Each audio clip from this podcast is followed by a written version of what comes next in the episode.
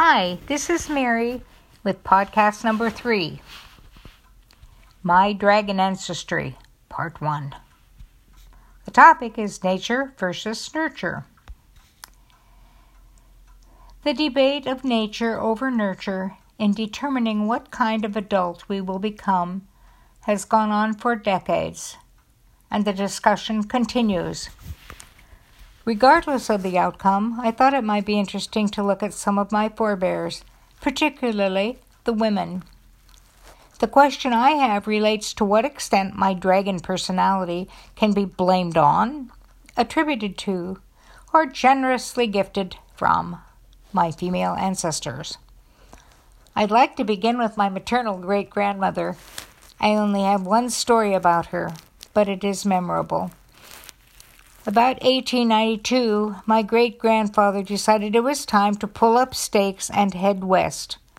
With great enthusiasm, he found his lovely wife and mother of his six children, whose maiden name was Mariana Marr, and told her about the great adventure they were about to undertake. Oh, yes, the children.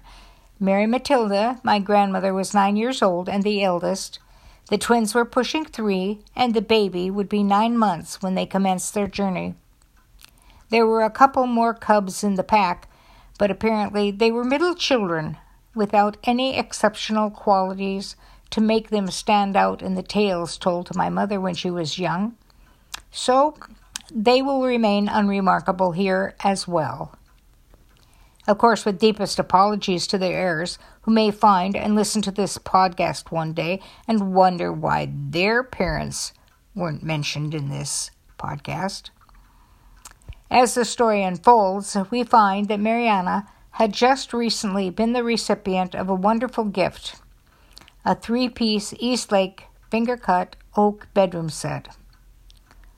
Of course, she loved it, and her one and only question about the trip was Albert, what about the bedroom set? With no nonsense and little sympathy, Grandpa Great replied, I'm sorry, love. It will have to stay here. There's just not enough room in the wagon. A long and very thoughtful pause ensued, followed by what I am convinced was a dragoness response. I'm sorry, Albert, love. I'm staying here. I hope you and the children have a lovely trip and enjoy your life in Oregon.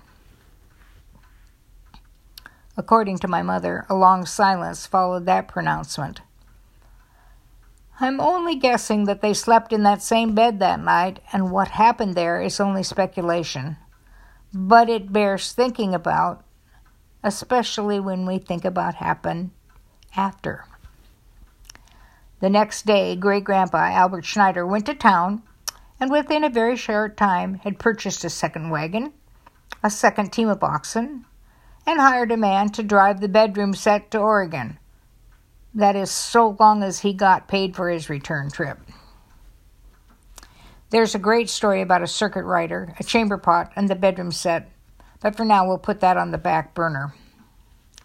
Let's talk a little more about that trip. There were two adventures that definitely will never be forgotten. My grandmother, Mary Matilda, had two jobs on the trip. Along the way, she picked up buffalo chips, which were used for fires, and she helped her mother carry and tend the baby. At nine years old, that must have seemed like a very long trip. The first big challenge for great grandma Mariana came the day the wagon train stopped at the Platte River.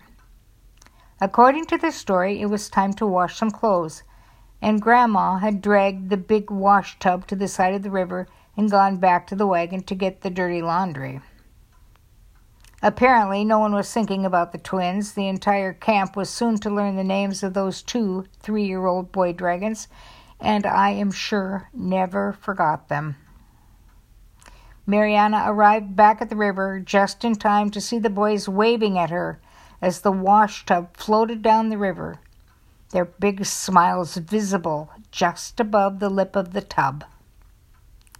Much screaming was followed by total chaos until, fortunately, A couple of good old cowboys chased the boys down the river on horseback and eventually were able to hand them back over to their terrified and totally mortified parents. Once over the shock, I hope Albert and Mariana were able to laugh and appreciate the intelligence and fearlessness that enabled the twins to have such a great adventure. I wonder what the chil- twins' children were like, and I wonder what they thought about their father's stories. The second big event of the trip was no less forgettable, but it was to be a tale that was not repeated often, for it brought only sadness and regret with it. At some point in the trip, a couple of the men on the train had met two Indian girls along the trail and abused them sexually. When the men of the tribe learned of the incident, they chased the train, surrounded it, and demanded that the men involved be turned over to them. When their request was not granted quickly enough, the chief offered them a deal. Give us the men responsible, or we will destroy all of you. At that point, the men were turned over and just as quickly tied to trees and skinned alive as the members of the train were forced to look on. My grandmother, Mary Matilda, remembered that day in her nightmares until the day she died. At that time, my mother was nine. She would remember those screams in the night until she died at age 103. It seems that the unresolved losses of our families follow us for generations in some guise or another.